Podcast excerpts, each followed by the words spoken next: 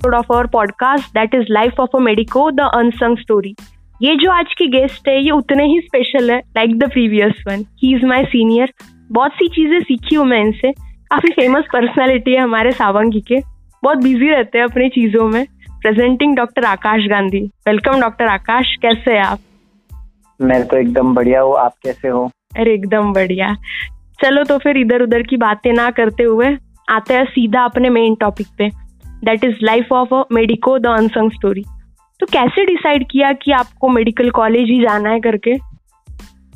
ये तो कभी डिसाइड ही नहीं हुआ था कि मेडिकल कॉलेज जाना है. इनफैक्ट कुछ भी डिसाइडेड नहीं था जब तक मैंने वो कॉलेज में एडमिशन नहीं नहीं दी थी. Like it was I could have been a cricketer मैं सिंगर भी बन सकता था. बहुत से सपने थे लाइफ में. But hmm. इवेंचुअली सब सपने पूरे भी हुए थोड़े थोड़े and at last now I'm here talking to you, giving a podcast, being a doctor. So बस डेस्टिनी है ये वाह वाह वाह सो कैसा रहा फ़र्स्ट ईयर का एक्सपीरियंस मेडिकल कॉलेज में फ़र्स्ट ईयर का एक्सपीरियंस मेरा तो बाकी सब बच्चों से काफ़ी अलग था बिकॉज़ मैं जो भी मेरे बाकी टैलेंट थे पढ़ाई को तो मैं टैलेंट नहीं मानता हूँ अपना बिल्कुल भी बट उसके अलावा जो भी मेरे टैलेंट थे हम्म। जो तो सावंगी में बहुत हेल्प हुई उन चीज़ों से तो वो टैलेंट की वजह से मैं पहले दिन से अपने फ़र्स्ट ईयर के काफ़ी फ़ेमस था। लाइक like, मेरे सीनियर्स ऐसे बोलते थे कि अरे कोई गांधी है ना तुम्हारे फ़र्स्ट ईयर में? कौन है कौन है? तो ऐसे सीनियर्स मुझ तक पहुँच रहे थे। और बाय द टाइम एक गणपति का जो फेस्ट होता है अपने यहाँ बाय द टाइम जब तब हमारे बैच वाले एक्चुअली इंटरेक्शन में आने लगे तब तक मेरी रैगिंग होके मैं एकदम चिल हो गया था। लाइक मेरा सीनियर से एकदम बढ़िया रैप हो गया था और फिर मेरे बैच वाले बस तब सामने आ रहे थे। तो I was very happy place पूरा फ़र्स्ट ईयर अरे वाह। सही है यार। फ़र्स्ट ईयर में मतलब रैगिंग वैगिंग कुछ नहीं हुई। हम्म, बिल्कुल नहीं। बस जहाँ रैगिंग आई चल तू गाना गा दे चल तू क्रिकेट खेल दे हो गई मेरी रैगिंग अरे वाह। So what is the hardest thing of being in medical college hardest thing is surviving in the same place या वो same college for like five to six years तब तो तुम इंटर्न करके बाहर नहीं निकलते हो। तो if it's a big city तो ठीक है यू कैन सर्वाइव बट अगर छोटी जगह हो सावंगी जैसी जहाँ तुम्हारे पास कुछ करने को ना हो तो it it gets on you तो हाँ. वो एक हार्ड और पढ़ाई तो डेफिनेटली है। वो तो है। सही है। सो so, जैसे आपका पैशन था सिंगिंग तो आपने मतलब कैसे ये किया? मतलब पैशन कैसे फॉलो किया along with the studies passion को कभी छोड़ा ही नहीं। स्टडीज़ को ही बीच में लेते गया छोड़ते गया जैसे एग्ज़ाम आई तब स्टडीज़ की। अदरवाइज़ पैशन तो पूरे साल, पूरे छह साल लाइक इनफैक्ट जब से लाइक समझा है कि मैं गा सकता हूँ, तब से लेके आज तक और हमेशा रहेगा लाइफ लॉन्ग पैशन कभी नहीं छूटेगा। प्रोफेशन अब हो चुका है, वो भी एक part of life but MBBS में तो बस एग्ज़ाम्स के टाइम पढ़ लो कैसे भी पास हो जाओ। आइडियली ऐसा नहीं होना चाहिए but 90 percent of the medical students की लाइफ ऐसी होता है हाँ। सावंगी में तो आई गेस 99 परसेंट बच्चों की लाइफ ऐसी। हाँ होता है। ये सही में इतना हार्ड है क्या मेडिकल कॉलेज में सरवाइव करना? बिल्कुल हार्ड नहीं है। गर्लफ्रेंड बना लो पूरी लाइफ मच जाएगी या बॉयफ्रेंड गर्लफ्रेंड के लिए बॉयफ्रेंड बना लो लाइफ एकदम पीस जाएगी कोई टेंशन नहीं है। बस मुश्किल उन लोगों के लिए जो अकेले है बेसहारा है ऐसे लोगों के लिए बहुत मुश्किल हो जाता है। पढ़ना भी रहना भी खाना भी घूमना भी। पर हो जाता है सरवाइव कर लेते हैं लोग। है लाइफ है कभी रुकती नहीं है। कोई ना कोई रास्ता चली जाता है लोग अपनी मंजिल तक पहुँच ही जाते हैं। कोई खुशी से कोई थोड़ी मुश्किल से।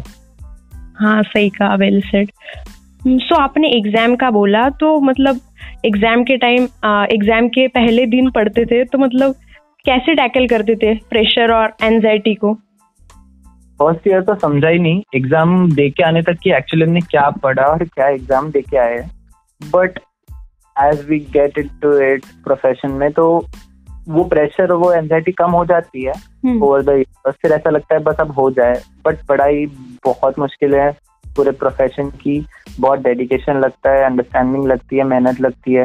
और वो उतनी फ्रूटफुल भी लगती है जब तुमको उसका सक्सेस मिलता है रिज़ल्ट आने के बाद। Exactly exactly process and enjoy करना चाहिए उस प्रोसेस को।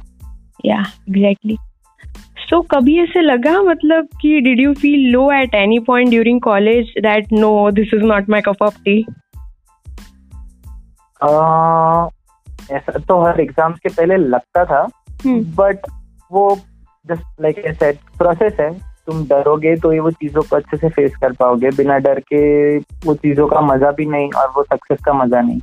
तो ठीक है लगता था लो लगता था कि बहुत टफ है नहीं होगा बट आज मैं यहाँ हूँ और एक डॉक्टर हूँ तो हो जाएगा। मुझसे हुआ तो सबसे हो जाएगा। हाँ यार वो तो है। तो आपने एग्ज़ाम का बोला तो एग्ज़ाम्स के बाद प्रैक्टिकल्स वगैरह होते हैं तो एक्सपीरियंस कैसे रहा वाइवास का और कैसे टैकल किया? ये ऐसा सवाल है कि जिसके मैं जवाब देने बैठू तो सुबह हो जाएगी। बट और मैं ऐसे जवाब दूँगा तो ये कॉमेडी शो हो जाएगा। तो मैं अपने वाइवास के एक्सपीरियंस ना ही बताऊँ तो बेटर है। बस मैं इतना जानता हूँ कि हमारे सारे टीचर्स बहुत अच्छे हैं और एक्सटर्नल्स भी जितने थे सारे अच्छे हैं। और एक्चुअली वो हमें टैकल करते थे, हम उनको टैकल नहीं करते थे। It was their headed to handle तो अच्छा ही था। कॉलेज इज़ वेरी गुड और college our staff is very good they support us they understand us basically कि इनको कुछ नहीं आता। तो इट वाज गुड अच्छा ठीक है तीन चार एक्सपीरियंसेस मत बताइए बस एक आध एक्सपीरियंस जो सही में बहुत मेमोरेबल था आपको। ऐसा बता दीजिए। चलो ये बताओ अच्छा बताओ बुरा बताओ। हम्म, अच्छा ही बता दीजिए। अच्छा बताओ। हम्म। ओके तो पीएसएम थर्ड ईयर ठीक है? तो ऐसा था कि मेरी जर्नल तो मैंने कभी लिखी नहीं। फ़र्स्ट ईयर में भी नहीं लिखी। तो थर्ड ईयर की जर्नल थी एक मेरी जूनियर ने लड़की ने लिख के दी थी। हम्म। अब उसमें होता है नाचन मतलब वो फैमिली विज़िट होती है। हम्म। तो फैमिली विज़िट में तुम गाँव जाते हो सर्वे करते हो नाम लिख के आते हो। तो मेरी जर्नल उसने घर हॉस्टल पे बैठे बैठे एक फैमिली में आठ बच्चों के नाम लिख दिए। बाप रे। यहाँ पे देश में चल रहा है कि दो बच्चों पे रुक जाओ एक बच्चों पे रुक जाओ। तो उसने आठ बच्चे दे दिए फैमिली में। अब मैं गया वाइवा के लिए. यूनिवर्सिटी के प्रीलिम्स का वाइवा था मैं अच्छा. गया स्टोरी के पास। हम्म। तो उसने वो जर्नल खोली और वही पेज खुल गया। तो बोले उसने मराठी में बोला अबे तू काय करत आहे म्हणे इकडे? तिकडे आठ मुलग आठ मुलं झाले तू इकडे काय करत आहे? थांबवलं नाही का त्यांना? म्हणजे उधर हो गए पर तुमने उनको रोका कैसे? नहीं तू यहाँ क्या कर रहा है? हम्म, हम्म, मैं बोला सर अब मैं क्या बोलू इससे? फिर बोले मैं चेक करूँ क्या? मैं बोला सर कर लीजिए चेक तो उन्होंने हाँ। मेरी रख ली। हाँ। मैं भी बड़े बोल के आ गया कि सर रख लो आप देख लो ऐसा तो होने वाला था नहीं आठ बच्चे तो होने से रहे हाँ.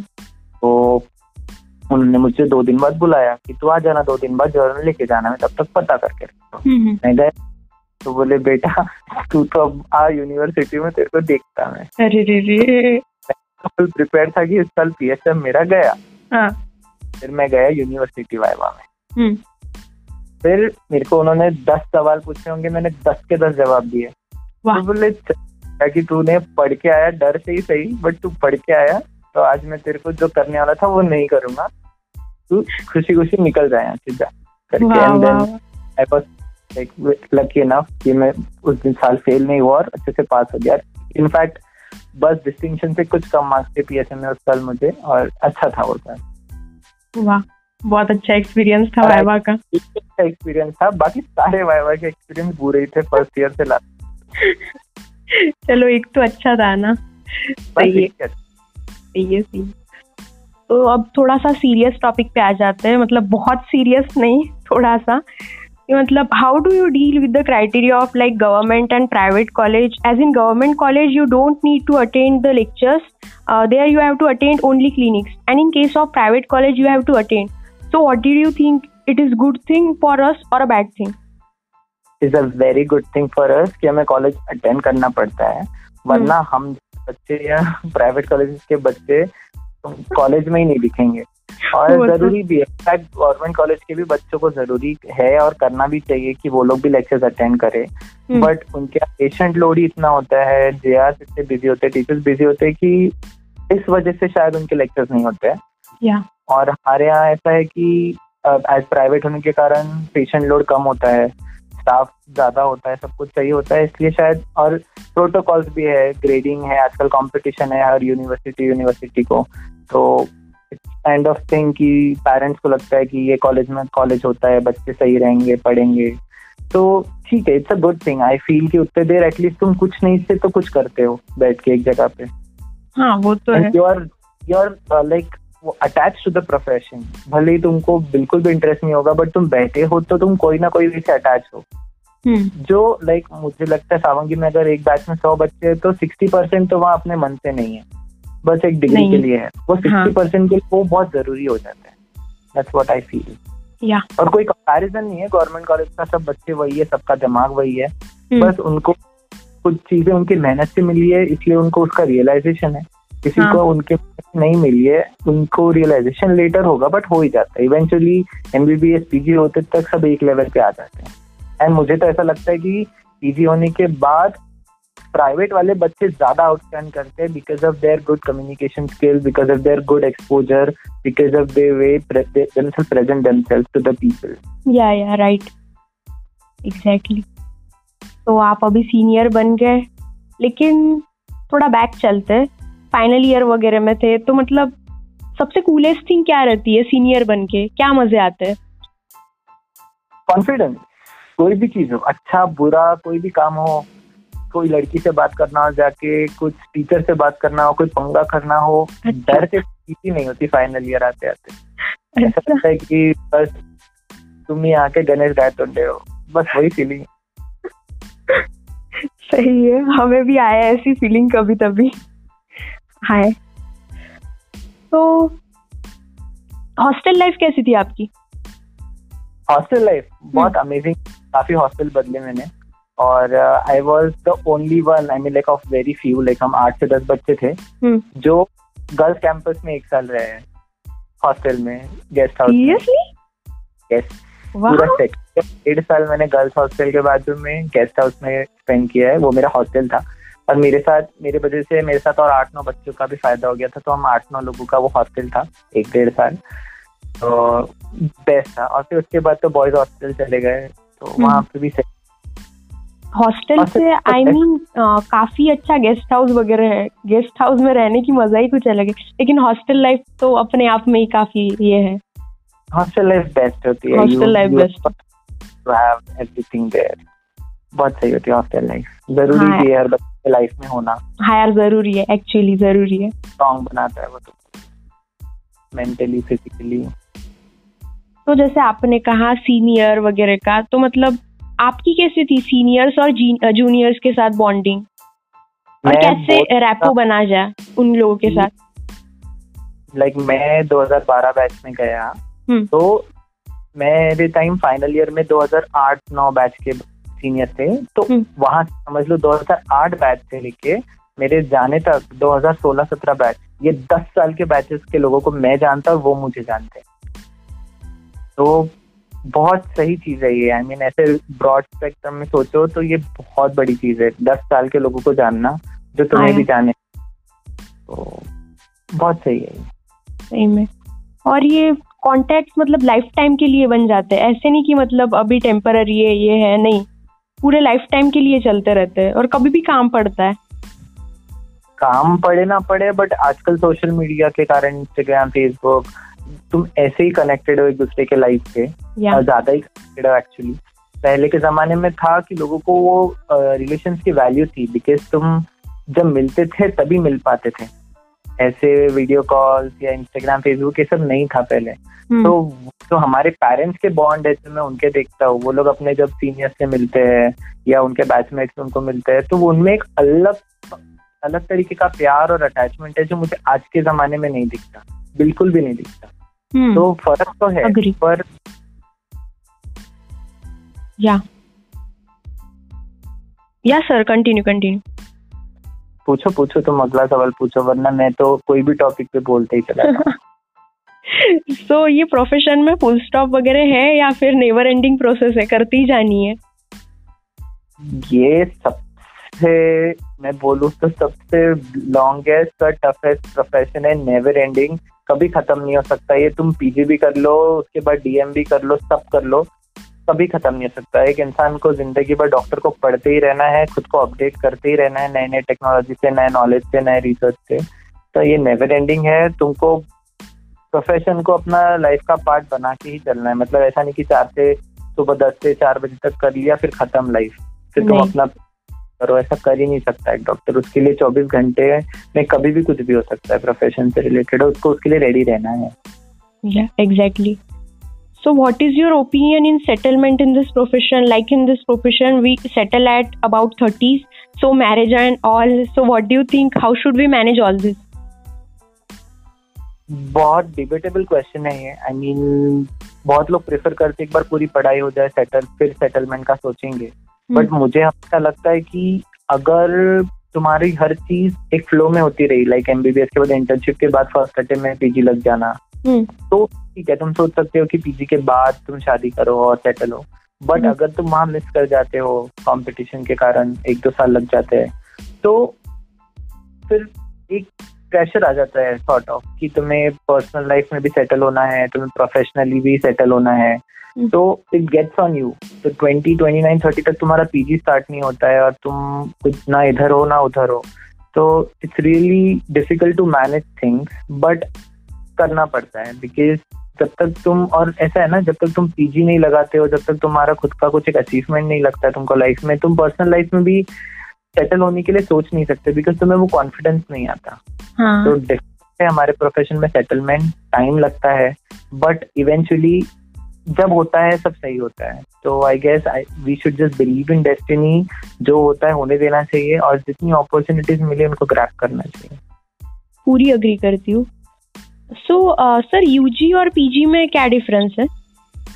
ज़मीन आसमान का डिफरेंस है। लाइक like, यूजी में तुम बस किताबी दुनिया में रहते हो हम्म। और पीजी में तुम किताबों से परे एक एक्चुअली एज अ डॉक्टर तुम पेशेंट देखते हो सीखते हो दिन रात एक वार्ड में रहते हो पूरे लाइक सेवेंटी टू आवर्स तक कंटिन्यूस ड्यूटीज़ करते हो और कोई लाइफ नहीं होती है तुम्हारी पर्सनल वो तीन साल पीजी के।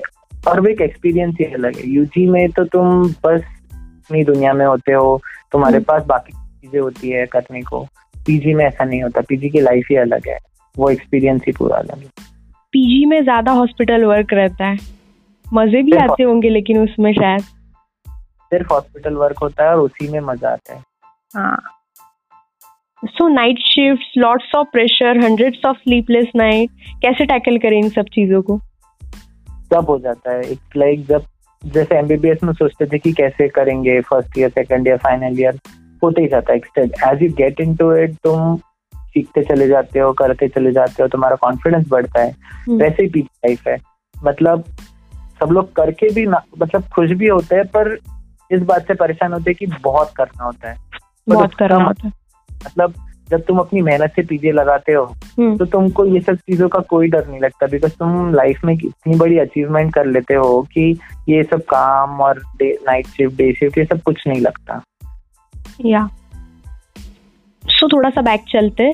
सर जब फाइनल ईयर हुआ था फाइनली इंटर्न बन गए थे नाम के सामने इंटर्न लग गया था तब कैसे फील हुआ था? नेक्स्ट डे हम पाँच दोस्त गोवा के लिए निकल गए थे। ये जिस दिन फाइनल ईयर का रिज़ल्ट आया। बस ये था दो दो चीज़ें थी रिज़ल्ट आने के पहले तक। एक तो बोरिया बिस्तर लेके सावंगी जाना है पढ़ने के लिए वापस हाँ. या फिर बैग लेके वही बोरा बिस्तर लेके गोवा जाना है। और भगवान के नसीब से लाइक भगवान की कृपा थी हम लोग। Better option Goa was a better option जो सक्सेसफुल हुआ बस वो फीलिंग अलग थी। आई क्राइड दैट डे अपने पेरेंट्स के सामने जाके। और बहुत इमोशनल भी था हैप्पी मोमेंट भी था। खुशी के आँसू। बहुत ज़्यादा बहुत ज़्यादा खुशी थी उस मोमेंट में। सही है यार। So what did you think everyday changing rules and regulations in medical fraternity what did you think is any good for new doctors और द अपकमिंग डॉक्टर्स ज़रूरी है एक्चुअली चेंजेस जो आ रहे हैं अच्छे भी है और ज़रूरी भी है मुझे लगता है क्योंकि आज तक बहुत हैपेजार्ड था हमारा प्रोफेशन कभी भी एग्ज़ाम्स होती थी, कोई पैटर्न नहीं था, कुछ शेड्यूल नहीं था, कोई प्रॉपर सिस्टम नहीं था एडमिशन प्रोसेस का सिस्टम नहीं था।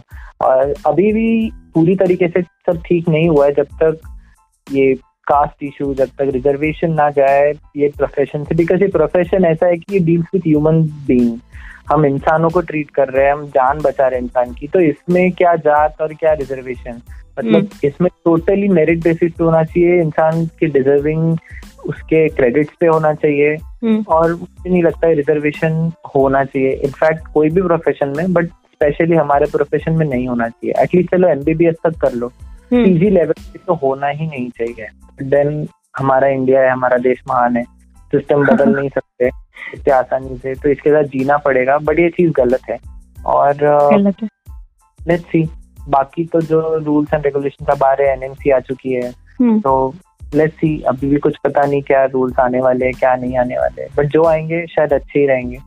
या टोटली अग्री सो सर काफ़ी दिनों से हम लोगों की बात हो रही है तो मतलब जब भी बात होती थी आप कहते थे कि अभी मैं हॉस्पिटल में हूँ या फिर अभी मैं कोविड सेंटर में हूँ तो कैसे फील हुआ मतलब वर्क करते हुए as a covid warrior in this pandemic I tell you it was an like totally different experience और उससे भी ज़्यादा एक बात बताना चाहूँगा कि working in a private sector और working in an government sector ज़मीन आसमान का फ़र्क तुम्हारा लेवल तुम्हारा खुद पे बिलीफ एक अलग लेवल पे पहुँच जाता है जब तुम गवर्नमेंट में वर्क करते हो। प्राइवेट में कैसा है? हम्म। वो इंस्टीट्यूशन की ज़िम्मेदारी अगर पेशेंट को कुछ हो गया तो उसके नाम पे आ जाता है। गवर्नमेंट हम्म। में ऐसा है कि कोई पूछने वाला नहीं है हज़ारों पेशेंट है बेड्स नहीं है बहुत डिफ़िकल्ट है सिचुएशन इंडिया में। तो हाँ। और यहाँ पे कैसे प्राइवेट में बताने वाले डॉक्टर्स मिल जाएँगे सीनियर टाइम पे। गवर्नमेंट हम्म। में कोई नहीं होता। तुम्हारे सामने पेशेंट पड़ा है रो रहा है तड़प रहा है तुम किसको फ़ोन लगा लो तुम्हें कोई नहीं मिलेगा। ये रियलिटी है। हाँ। और तो तुमको खुद ही करना है। तुमको देखना है बुक्स देखो गूगल देखो कोई मिल जाए नसीब से बात करके पूछने के लिए तो वो कर लो। पर हम्म। तुमको खुद फाइट करना है। तुमको अपना रास्ता खुद निकालना है। हाँ, वो तो है। तो बहुत फ़र्क है। और एक कॉन्फिडेंस आ जाता है गवर्नमेंट में काम करने का। और स्पेशली लास्ट एक साल में जितना भी सिनारियो हुआ है दुनिया में कोविड का। कोविड में काम करने के बाद तो ये प्रोफेशन से और प्यार भी हो गया है और एक डर था अंदर वो भी निकल गया है। आपने कहा नागपुर में किया ना सर? नहीं मैंने अपने होम टाउन चंद्रपुर में किया गवर्नमेंट मेडिकल कॉलेज में। अच्छा अच्छा। सर इतना होके भी लोग कहते हैं कि डॉक्टर्स कॉस्ट टू मच आप क्या सोचते हैं उस बारे में? मैं इस बारे में बिल्कुल डिसग्री करता हूँ लाइक like अभी कोविड में फ़्लाइट की टिकट नौ हज़ार की पच्चीस हज़ार हो जाती है हाँ. यानी इनको कोई पैसे की कि लोग लूट रहे। हाँ खाने के स्टॉक्स में सब कम हो गया तो वो बढ़ा देते हैं प्राइजेस बाकी लोग वो पिक्चर को तुम जाते हो तो पीवीआर में पाँच सौ के पॉपकॉर्न लेके हज़ार की टिकट लेके देखते हो। हम्म। तुमको तब नहीं लगता खर्चा करने बट एक अपनी जान पे जब आई खुद की बीमारी है खुद की तकलीफ़ है उसके लिए पैसा देने को लोगों को तकलीफ़ होती है। और डॉक्टर एक इतना मेहनत करता है ज़िंदगी भर अपनी लाइफ पर्सनल लाइफ सब सेक्रीफाइस करके तो उसके लिए वो डिजर्विंग है वो लाइफ वो डिजर्विंग है। कुछ डॉक्टर्स है ज़रूर दुनिया में जो लूटते हैं जो वो ट्रीटमेंट भी नहीं देते हम्म। जो चाहिए। तुम ट्रीटमेंट दो तुम पेशेंट को खुश करो फिर तुम लो ना जितना लेना है लो अगर वो देने को रेडी है तो। बट इसमें ऐसा कोई बुरी बात नहीं है कोई डॉक्टर गलत नहीं। हाँ। पूरी अग्री करती हूँ। सर इवन दो हम जान बचाते ये करते हैं लेकिन कुछ लोग होते हैं जो डॉक्टर्स को मारते हैं ड्यू टू सम मिसअंडरस्टैंडिंग आप क्या सोचते हो इस बारे में? ऐसे लोगों को इस दुनिया में रहने का ही हक नहीं है। exactly. जो उस इंसान पे ही हाथ चला रहे जो एक्चुअली उन हाथों से उसकी जान बचाने वाला है कभी। आज नहीं आज तो वो यंग है तो वो हाथ चला के डॉक्टर को मार रहा है। बट एक समय आएगा लाइफ में जब वो बूढ़ा हो जाएगा उसको बीमारी होगी जर, ज़रूरत होगी उसको एक डॉक्टर की। तो। वही हाथ उसको बचाएँगे। तो ये बात उसको सोचनी चाहिए और ये चीज़ रोक देनी चाहिए। हाँ यार सही है।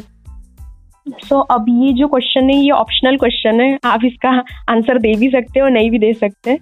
तो पूछती हूँ मैं। So what is the importance of being in relationship throughout the profession throughout this becoming a doctor and carrying forward your profession along with it what are the difficulties and what are the positive and negative in it दुखते रखते हाथ रख दिया तुमने तो चलो। पर बहुत बहुत ज़रूरी है एक्चुअली और ये सब मैटर करती है अगर पीसफुल हो तो। I hmm. Mean I mean, तुम साथ पढ़ लेते हो साथ रह लेते हो अच्छे से पोस्टिंग्स करते हो तो एक बैलेंस लाइफ हो जाती है। बिकॉज़ इतना लंबा प्रोफेशन है ऐसा नहीं कि एक दो साल का कोर्स है तीन साल का कोर्स है पाँच छह साल एक ही जगह रहना है पढ़ना है खुद को मोटिवेटेड रखना है बैलेंस रखना है लाइफ हाँ. तो रिलेशनशिप बहुत काम आती है हम्म। और होना भी चाहिए और एक अगर उसको तुम ज़िंदगी भर कैरी फॉरवर्ड कर पाओ तो उससे ब्यूटीफुल चीज़ और कोई नहीं क्या पॉजिटिव है इस चीज़ के पॉजिटिव तो बहुत चीज़ें हैं आई एम टेलिंग ना तुम इतने साल से एक दूसरे को जानते हो हम्म। तो तुम कंपैटिबल हो कंफर्टेबल हो हम्म। और समझते हो एक दूसरे को इससे ज़्यादा क्या चाहिए नेगेटिव ऐसा है कि तुम इतना ज़्यादा जान लेते हो कि आगे जाके उस चीज़ के भी थोड़े साइड इफेक्ट्स होते हैं कि तुम ज़्यादा जानने से भी एक दूसरे को प्रॉब्लम्स हो जाती है कभी कभी पर ठीक है दैट्स लाइफ कोई किसी की लाइफ परफेक्ट नहीं होती हर किसी को बैलेंस करके ही चलना होता है। तो exactly. हमारे में अच्छी बात है रिलेशनशिप होना। हम्म। सही है पूरी एग्री करती हूँ। So what is your advice for your juniors like us advice advice बस ये कि प्रोफेशन को एंजॉय करो जितने भी साल है उसको जान पे लेके मत करो। हम्म। ठीक है पढ़ाई सबको ही करना पड़ता है हर प्रोफेशन में करना पड़ता है। हम्म। इसमें ज़्यादा है बट ठीक है वो उसकी सक्सेस भी अलग है उसका अचीवमेंट का वो मज़ा ही अलग है। हम्म। तो एंजॉय करो लाइफ और बाकी सब चीज़ें भी करो ऐसा नहीं कि ये प्रोफेशन में है तो बाकी सब छोड़ देना। बिल्कुल नहीं। सब करो जो पैशन है वो करो इवेंट्स एंजॉय करो फ्रेंडशिप एंजॉय करो हॉस्टल लाइफ एंजॉय करो। फैमिली लाइफ एंजॉय करो घर पे बात करो दूर रहते हो इतने साल डिटैच मत हो फैमिली पेरेंट्स से बात करो उनको कॉन्फिडेंस में रखो हमेशा उनका ट्रस्ट जीतो और ये लाइफ एंजॉय करो। बहुत अच्छी चीज़ कही आप आपने और बहुत मज़ा आया आपसे बात करके। Thank you so much for coming on my podcast thank you sir thank you all the best to you for your future thank you thank you and all the best to you too Thank you. Take care. Take care.